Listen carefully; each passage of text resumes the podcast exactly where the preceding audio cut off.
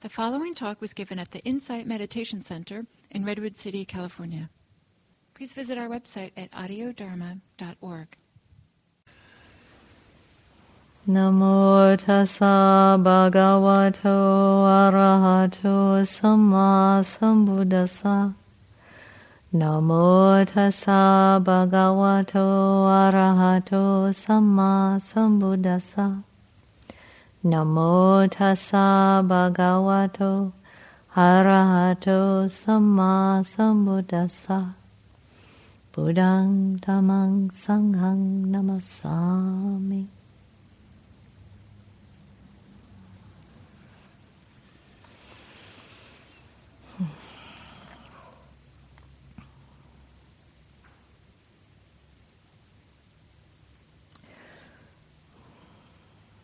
I haven't been um, home where I live in about a month, maybe longer. Tonight, after this, I'll go home. oh, in Los Altos, I, I live in the same house as Bill and Andrea. It's called One Heart Center. And so it's about a 20 minute drive from here, I guess. I'd really like to know all of your names since we have a small group. Michelle. Michelle. VJ. VJ. Dave. Dave. Liz. Liz. Lauren. Lauren. Roberto. And Andrea's coming over.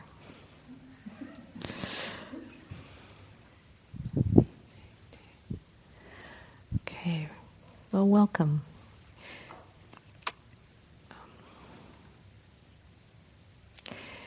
So, I tell you a little bit about my adventures uh, because I think they're so relevant to the Dhamma and to all of our lives now. Um, I just came back from a, a gathering called a Western Buddhist Monastic Gathering and it was basically four days of being in the presence of about 60 exceptional people, uh, all monks and nuns. And it was in Sacramento at a place called City of Dharma Realm, City of the Dharma Realm, you know, Chinese monastery, convent, actually, where about 20 nuns live and they were so lovely. What lovely, kind, generous, gentle women. And this monastic gathering is monks, Buddhist monks and nuns of all different traditions coming together, and we talk about what it means to be developing Buddhist monasticism in the West because we're kind of in the frontier, in the bush here in this part of the world. And we had a, a, a wonderful few days of getting to know each other, Tibetan monks and nuns, and um, Mahayana, Zen, um, Chinese, uh, Theravadan, which is this tradition from different places, Burma, Sri Lanka.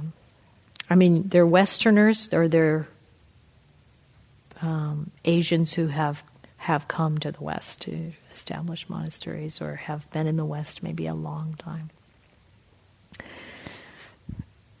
That was that was very enriching and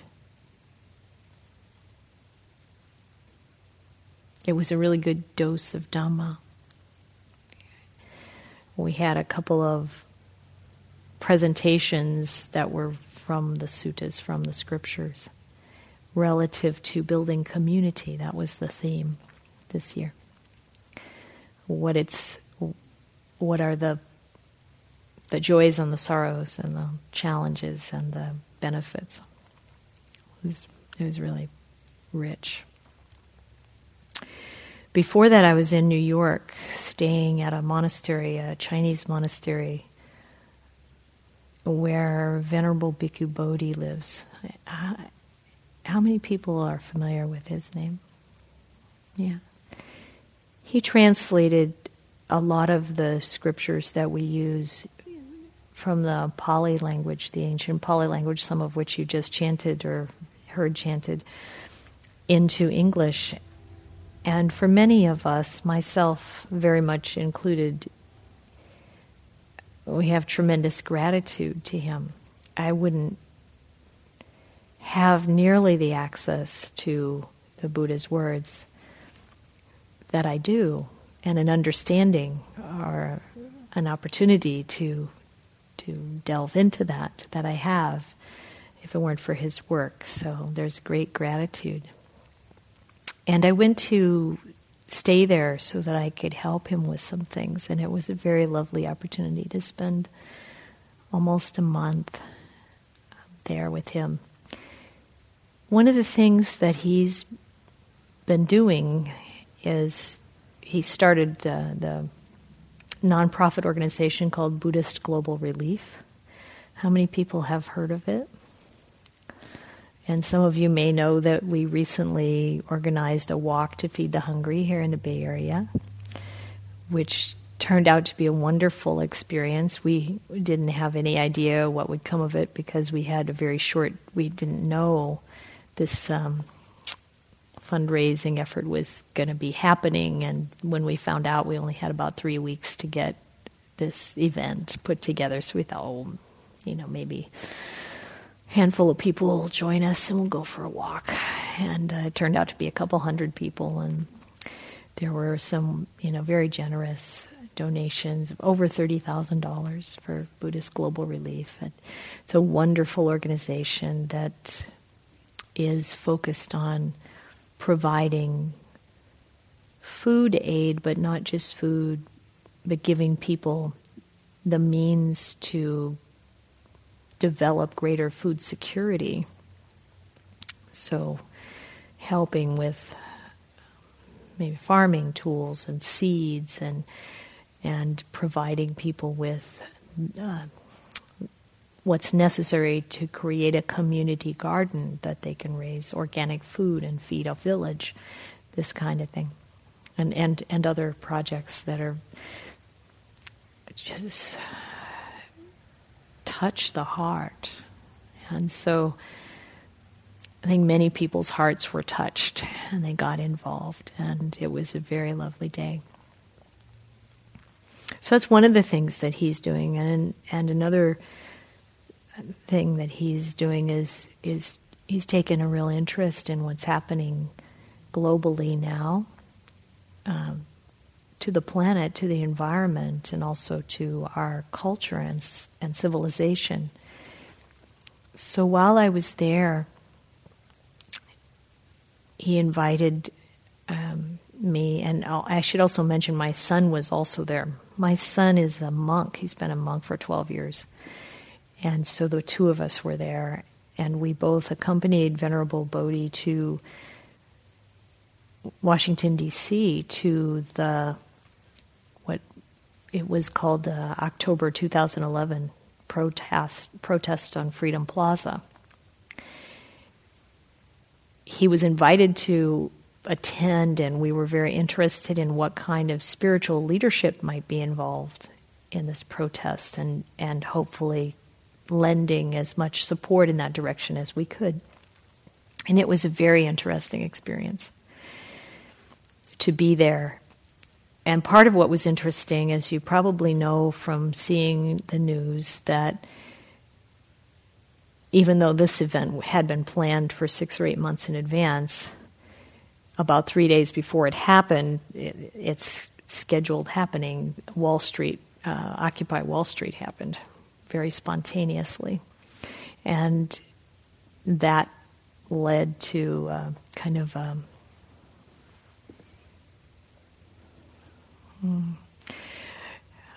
a different, a, a, little different flavor, but the same kind of thing. It was really led to a lot more enthusiasm, I think. That's a very good question. I don't know if you've heard any of this in the news, but there are now, I understand, 900 different cities where people are out protesting and doing something under the label of Occupy. And fundamentally, it's uh, people being concerned, very concerned, about a number of issues. In fact, the I have my little the little list here from the Occupy DC movement, part of the movement, the DC part of the movement. There are 15 things that they've identified that they've been now day by day discussing these topics. And I'm just going to read them out. I don't think they're in any kind of order of priority, but this this is what people are concerned over. Corporation, which corporatism, so corporations being given the power and the, the rights of an individual and the kind of power and the ability to grow globally and trade globally, and what that's meant to bringing the money, the wealth, so much wealth into the hands of a very few. Two, wars and militarism. Three, human rights. Four, worker rights and jobs. Government, elections, criminal justice and prisons, health care, education, housing, environment, finance and the economy, media, food and water, and transportation. So, what was interesting about being there and seeing the different groups and the different people and the different concerns was that you could start to see how they were all interrelated. You'd see a sign that's like planet before profits, and you'd see another sign, you know, about wanting to end the wars and to bring the money back into our social services and into ensuring health care and you know so many many social concerns and and environmental concerns and humanitarian concerns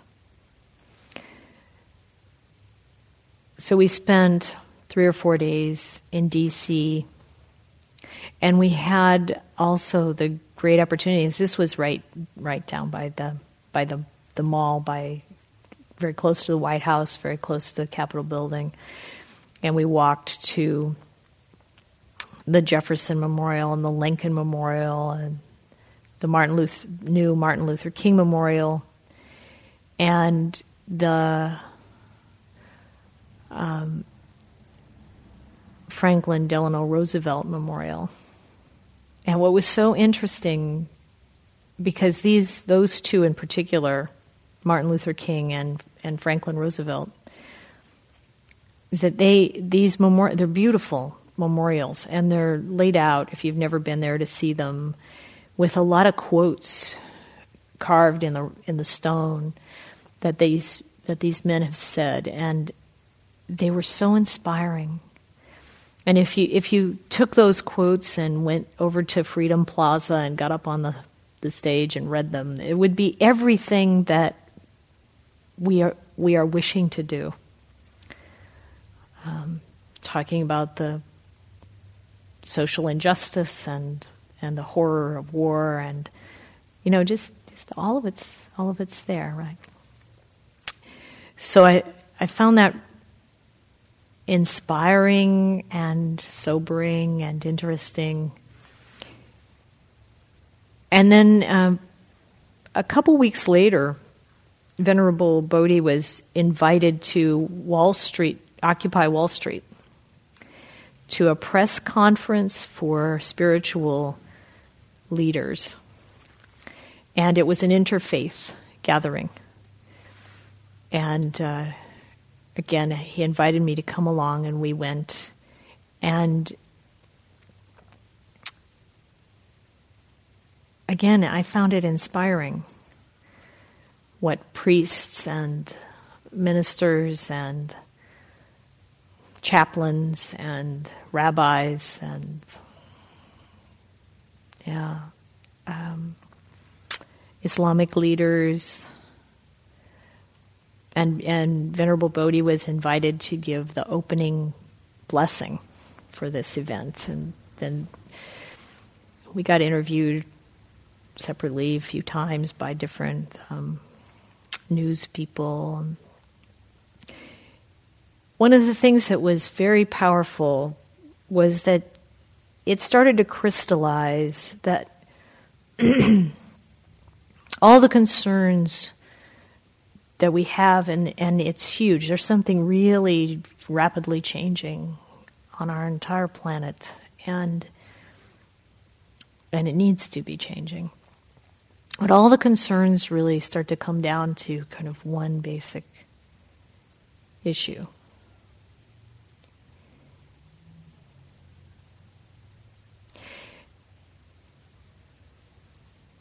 If you were, what do you think? I mean, would you like to try to, to what do you think it is? this isn't meant to be a quiz.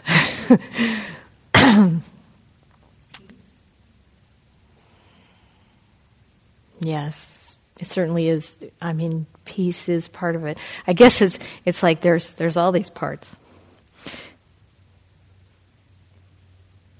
When you look at the root, it's um, it's not a political issue, really. It's not an econ. I mean, it is, but beyond that, not a political issue. It's not a partisan issue. It's it's not an, even an environmental issue or an economic issue it really is a moral issue. And that was what was so,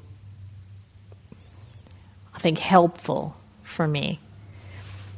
And in part, that became clear because oftentimes monks and nuns are expected to not get involved at all in this kind of thing. Like it's not really okay to be seen at events like this. But I really agree with um, Bodhi that it's important that we are seen at things like this. And not only seen, but participating from the perspective of encouraging people to to make this change in a nonviolent way and to really look deeper than any single issue or even any collection of issues to the real underlying problem, which is greed, hatred, and delusion. A couple of years ago, I accompanied um, Ajahn Ananda Bodhi to Thailand to the Global Recovery Conference in Bangkok. And I heard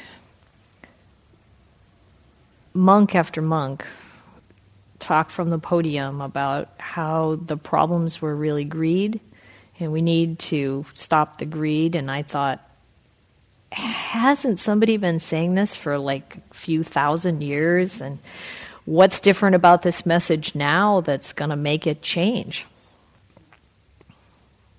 And what's different about these times? Because I really get the sense it's fundamentally different now. And what I think it is, and this is this was kind of coming out of conversations with with Bhante Bodhi that so it's not just my idea, but what I think starting to to become apparent is the Western capitalist military approach that sort of modern industrialized culture has taken isn't just dealing with or combating or challenged by greed, hatred, and delusion. It's developed an ability to capitalize on it and cultivate it and ex- expand upon it. I mean, if you look at how we're encouraged to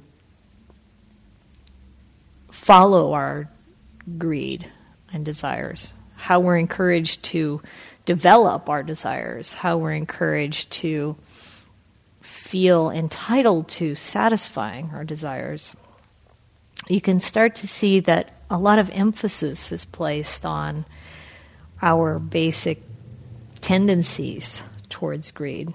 I think we can find the same kind of thing around hatred with these persistent wars. and delusion as we are kind of anesthetized by the media delivering these very sensory intensive but kind of mollifying um, broadcast. And all the uh, enormous amounts of information coming in our direction. So so the the Buddha identified these roots of suffering. And somehow we've developed these systems and a very complex web of entities that are kind of growing this stuff. That's how it seems to me right? But as on an individual level, that's not what we want. None of us wants to be part of the kind of mass exploitation that's happening where you know there's a billion people living in such severe poverty that many of them can't do anything there's nothing they can do to be able to procure enough food just for their basic needs or their family's needs that's pretty horrendous. I mean, I don't know how to even imagine that not only do you not have the money, but there's no amount of work you could do, or no amount of anything you could trade, or anything that you could do to feed your family. And at some level, I think we all have the sense that we should be able to at least guarantee that every person is has the basic food, basic amount, enough, and fresh water. So when they talk here about, I mean, you look this up on the internet and you can see the description of these things. So food and water, it just means that. Every human being should have the right to sufficient food and water. It doesn't have to be the most fancy or anything like that, but the basic enough, just enough to sustain the body and mind. So,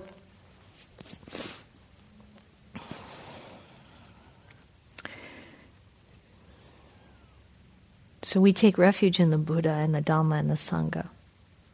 We take refuge in those teachings that tell us we have to stand up against greed, hatred, and delusion everywhere that we find it, in our own minds, in our own hearts, and any place else.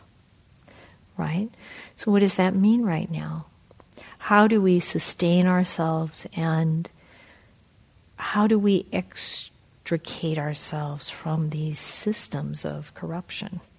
Because it's, you know, it's not just that there are big corporations and they're um, exploiting labor and there and there's the, the wars and all of that, but there's also the the government system has gone awry with uh, the huge the funding coming from corporations and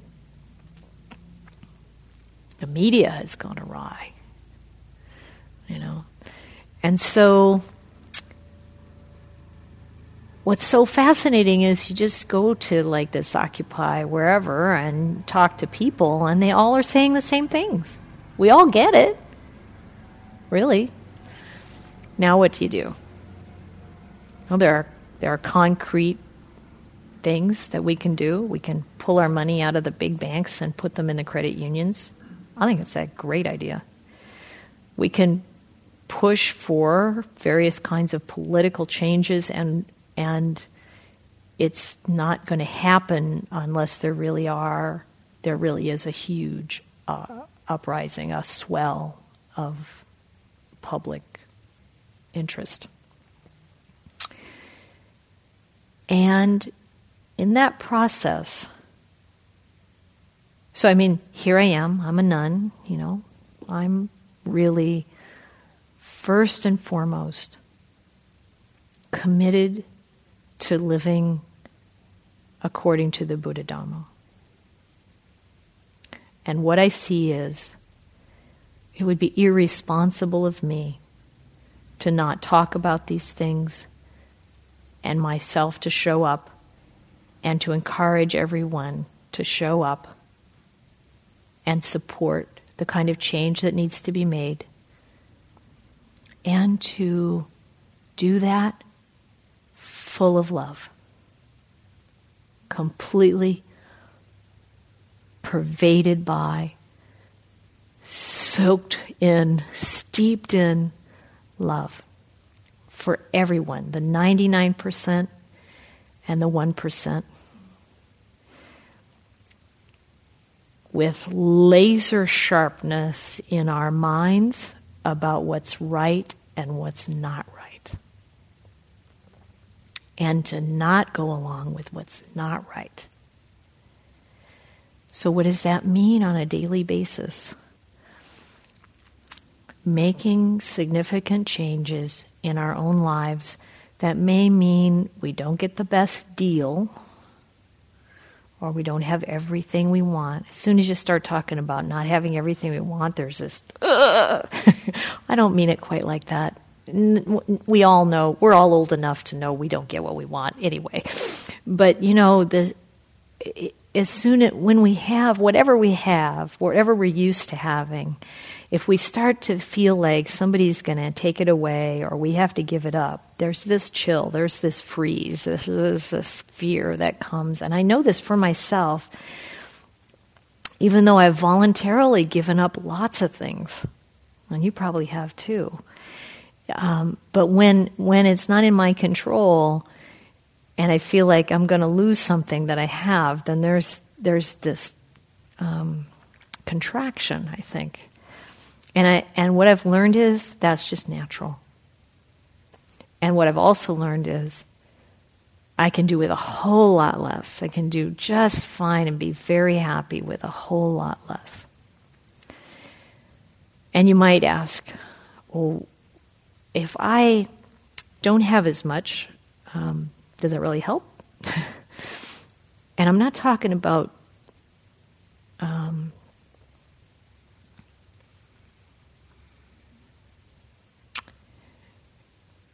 I'm not talking about reducing to a place where we're without the basic needs. But for a long time before I became a nun, especially when my son became a monk, I was really in the process of asking the question what do we really need? What does it mean to go down to like the basics? And I was so grateful to see what the Buddha said monks and nuns need, which means it's what everybody needs. There's only four requisites material, on the material level sufficient food, which for monks and nuns means you walk with your alms bowl and you eat what you're given. Sufficient clothing, which I mean this this this is this is what I wear every day, and um, what a blessing that is. Let me tell you. you know, you don't have to wash it every day. If it smells or looks dirty, you can wash it. uh, saves a lot of water, saves a lot of detergent. Um, I've lived in monasteries where it's not the best smelling, but it's okay, you know, it's just the body. Um, so we don't we don't need so much. Uh, as we're kind of being continually being told we need food, clothing, shelter. living in this part of the country, I don't know if there's a simple way to have shelter. it's pretty expensive. But we can do what we can on that front. And medicine. And I mean, for monks and nuns, uh, the Buddha said, you know, the root of a tree is good enough shelter. If you don't have anything else, nothing else is offered, that's good enough.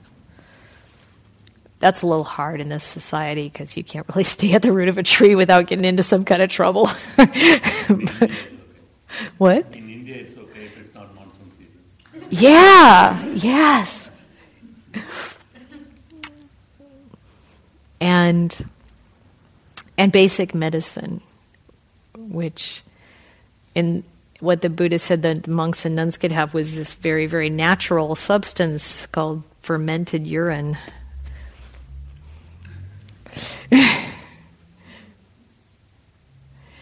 and there are lots of natural ways to heal now. Now, I'm not saying that we shouldn't, as a society, try to provide people with basic insurance coverage, basic health care.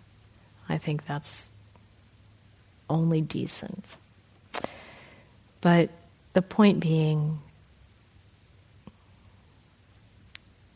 if fear arises, or discomfort arises, or that contraction arises around not being able to have exactly the kind of coffee we want, or being able to go buy every book we want, or any. I mean, I'm not saying you're doing all this, but just pick whatever it is, whatever it is, and then just acknowledge that there's something so much more important that we can turn to. So much more important. And what is that? When we give to others, like when we did this walk for the hungry, people were so happy. We were doing it together. There was so much love. There was so much kindness and generosity. And the generosity was going towards people who really need it, you know, administered by an organization that's all volunteer, that makes every effort to keep the overhead as low as absolutely possible so the money just goes right to the people who need it as much as it can. You know, that that feeds the heart in a beautiful way. And things like, you know, walking around Occupy Wall Street. Oh, what a zoo. What an amazing experience. and and people, you know, in general, gentle and considerate and you know they've got their tar- their plastic things they sleeping and you know just eating and sleeping and being there and talking. Um, bringing our hearts full of love to everything, to this change, to this, to this wounded world, and to be able to hold in our hearts the triple gem so that we have that strength. It's not like we have to pour it out of our own like limited reserve. Because when we when we touch into that root of the buddha dharma it's an unlimited expanse. And we are obliged really um, i don't know if that helps but whatever helps to motivate us to, to practice, to, to ground ourselves, to meditate, to clear the mind, to talk to who you need to talk to, to, to not get caught up in the trivia of life, to recognize that that little irritation, that's nothing. Put it into context and come come to the whole mess with a lot of compassion. Because whatever happens, you know, the next tsunami or earthquake or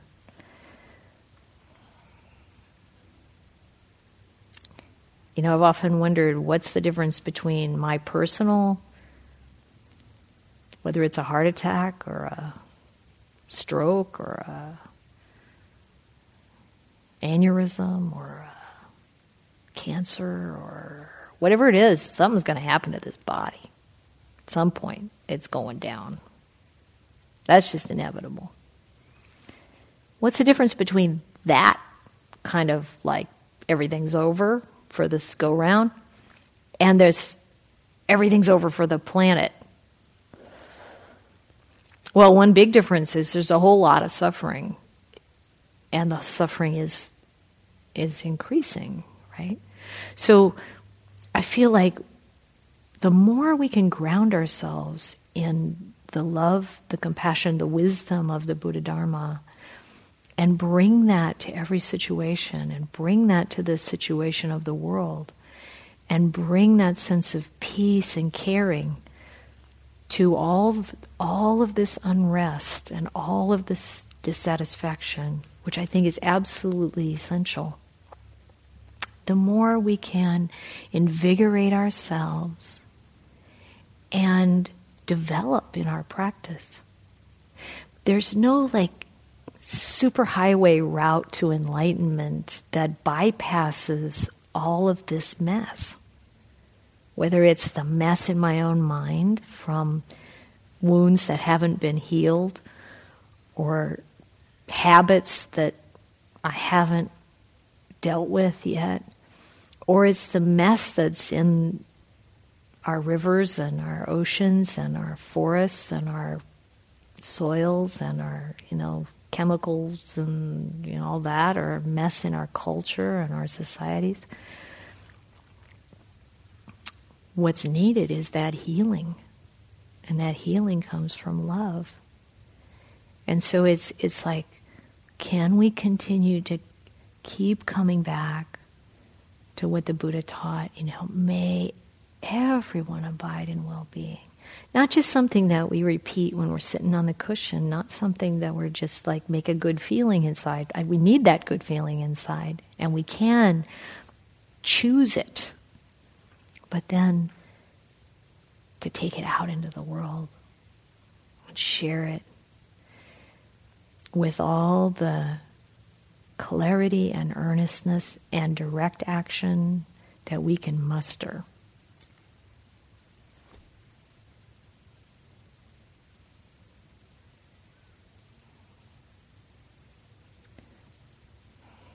So I'm going to stop there, but I want to hear anything you'd like to say.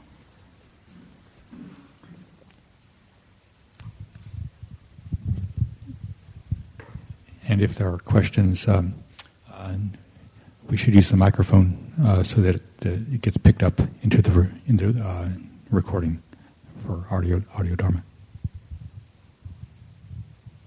if any. Thank you for um, connecting what's happening around with those um, three what are they? Greed, hatred, and delusion. Three what? Is there a name for it? Yeah, defilements is defilements, often the word yeah. that they use. Definitely, that was useful. Um, I mean, I haven't heard it elsewhere. First for me, that connecting it to what's happening now, um, and uh, I'm glad uh, Bhante Bodhi has gotten onto action as well. I'm one of his supporters for the BGR effort.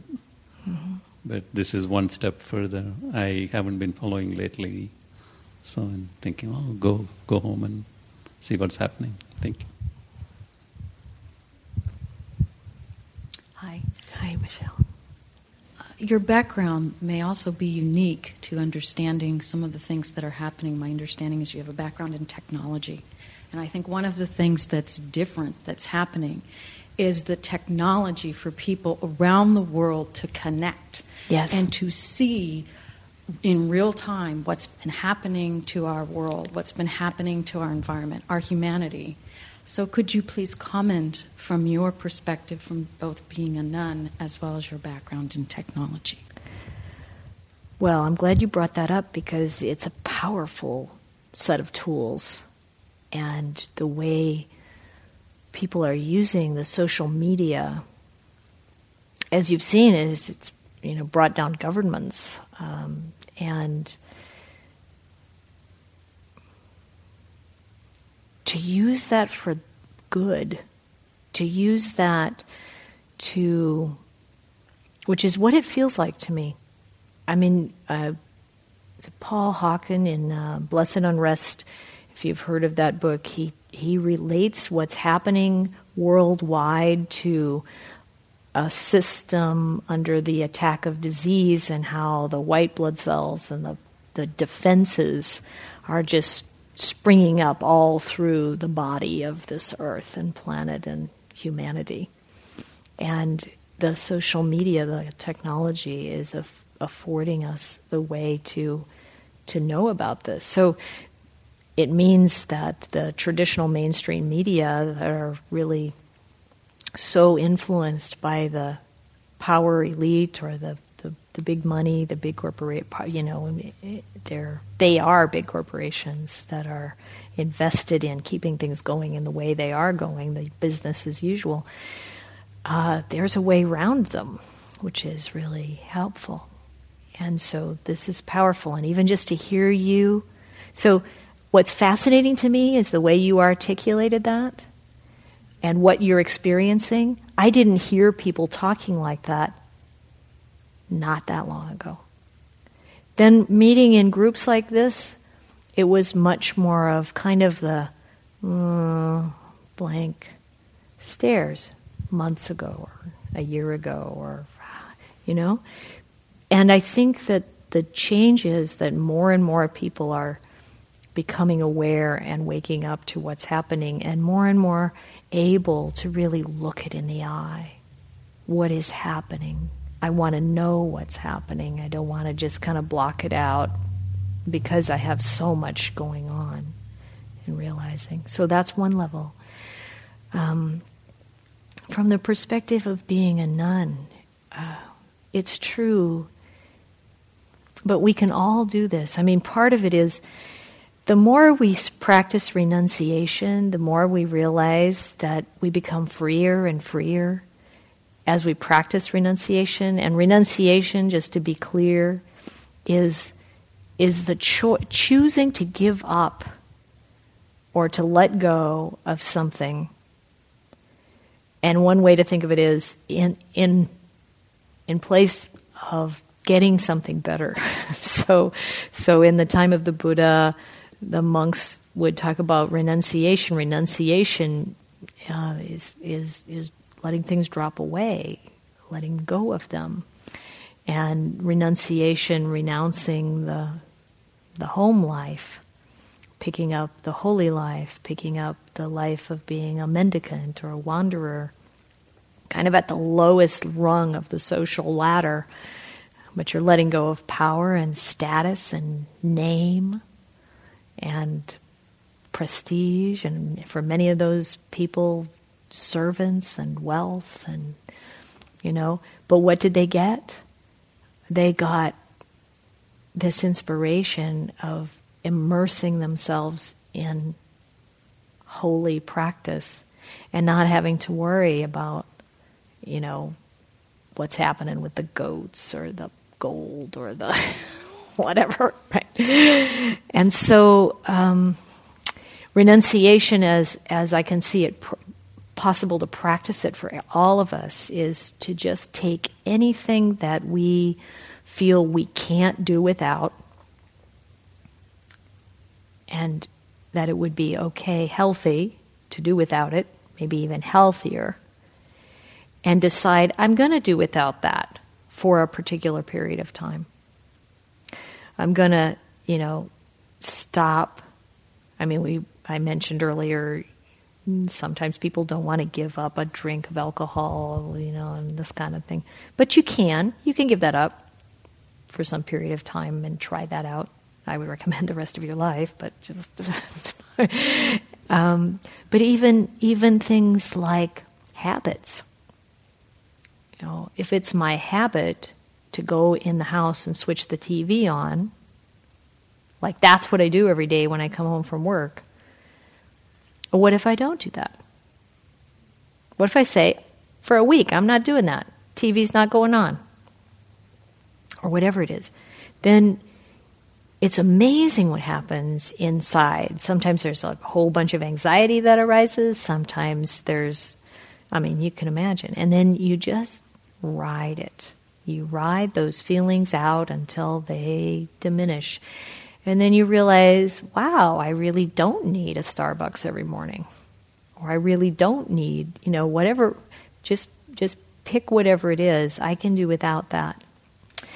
The more things that I've found, like, it was really, really wonderful staying in monasteries in Thailand, especially the really sort of basic, primitive ones where, you know, I found out I, I didn't need a towel, I didn't need hot water, I didn't need to have a bed, I didn't need to have a blanket, I didn't need to have. Now, climate helps, you know, we weren't out in the snow. But, but you get this, you get the picture. We're so worried about not having things the way we're used to having them. And the more we get used to having things uh, not the way we're used to having them. Uh, the more versatile we are, and the freer we are, and the less afraid we are. So I think that comes from being a nun. And I think faith, developing our faith, and I'm not talking about blind faith in the power of some being somewhere to make it all okay. But that thing that right at the beginning, some of you were here and some of you weren't, and I, I mentioned as we were going into meditation about faith in the, the good actions that we do, faith in our good karma. That's one thing we can have faith in.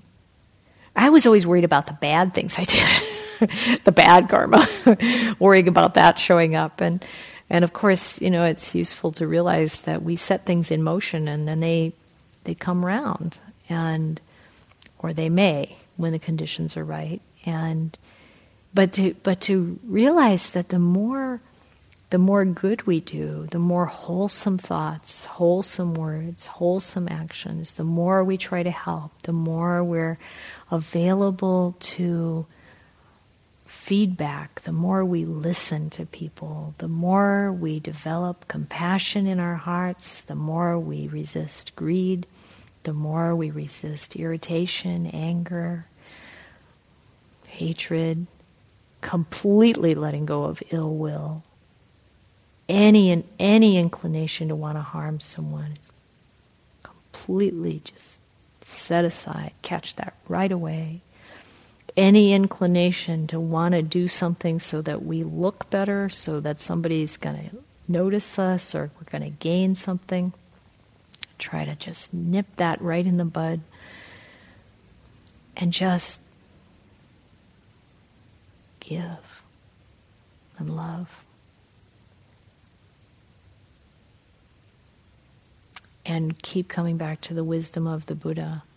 So I think that, so then then the more we practice precepts, the more we develop our our wisdom faculty, the more we practice meditation and the calm and the clarity become deeper, the more our faith can develop. The more we study the suttas, this is so important. I mean, I didn't, I didn't, you know, pull out any scripture references in this evening, but reading what the Buddha taught is is so important and so refreshing and like I said in the beginning memorizing pieces of it so you can carry it with you.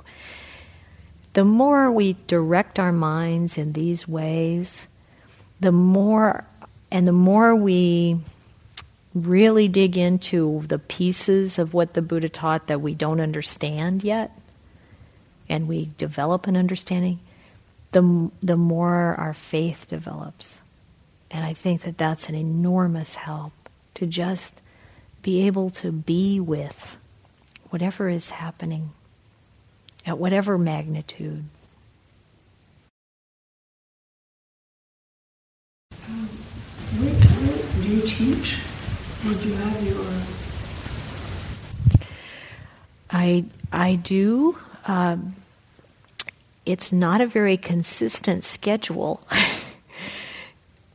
I'm going to be starting a series at Berkeley Buddhist Monastery soon, and it's going to be probably on Tuesday evenings. It's not quite set up yet. We'll see. And it's going to be um,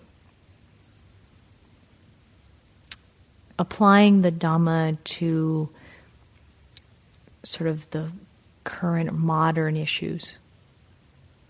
So that's one thing that's going to be happening. And I tend to, whenever possible, accept invitations to teach wherever people are interested. I, I'm, I'm, I'm so touched today. Hmm.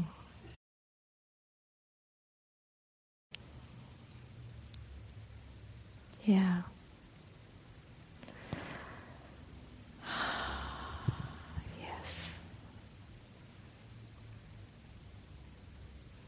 Well, bless your good heart. Just touching the heart we can do anytime. Our own, and from that, everyone around us. And there's a lot of healing that needs to be done. And we can do it, especially if we help each other and work together.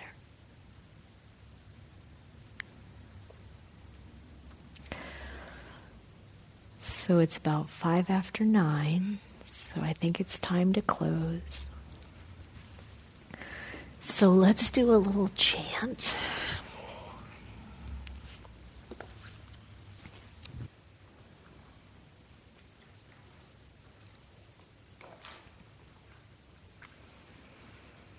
I will abide, pervading one quarter with a heart imbued with loving kindness.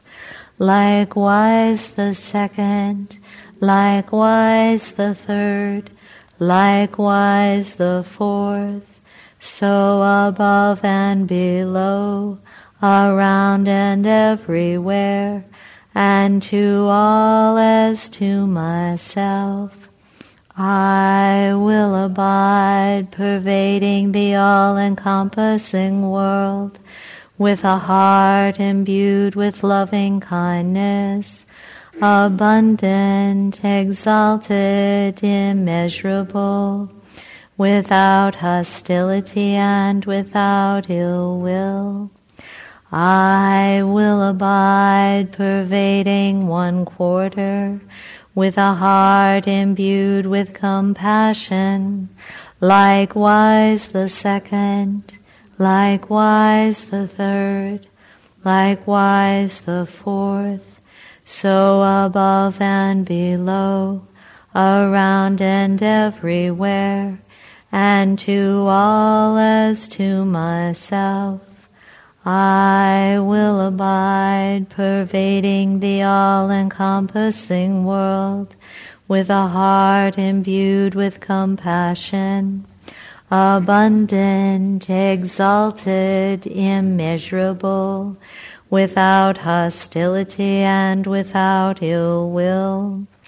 I will abide, pervading one quarter, with a heart imbued with gladness, likewise the second, likewise the third, likewise the fourth, so above and below, around and everywhere, and to all as to myself. I will abide, pervading the all encompassing world, with a heart imbued with gladness, abundant, exalted, immeasurable, without hostility and without ill will. I will abide, pervading one quarter, with a heart imbued with equanimity, likewise the second, likewise the third, likewise the fourth, so above and below, around and everywhere, and to all as to myself. I will abide, pervading the all encompassing world, with a heart imbued with equanimity, abundant, exalted, immeasurable, without hostility and without ill will. Thank you for listening. To learn how you can support the teachers and Dharma Seed, please visit dharma dharmaseed.org slash donate.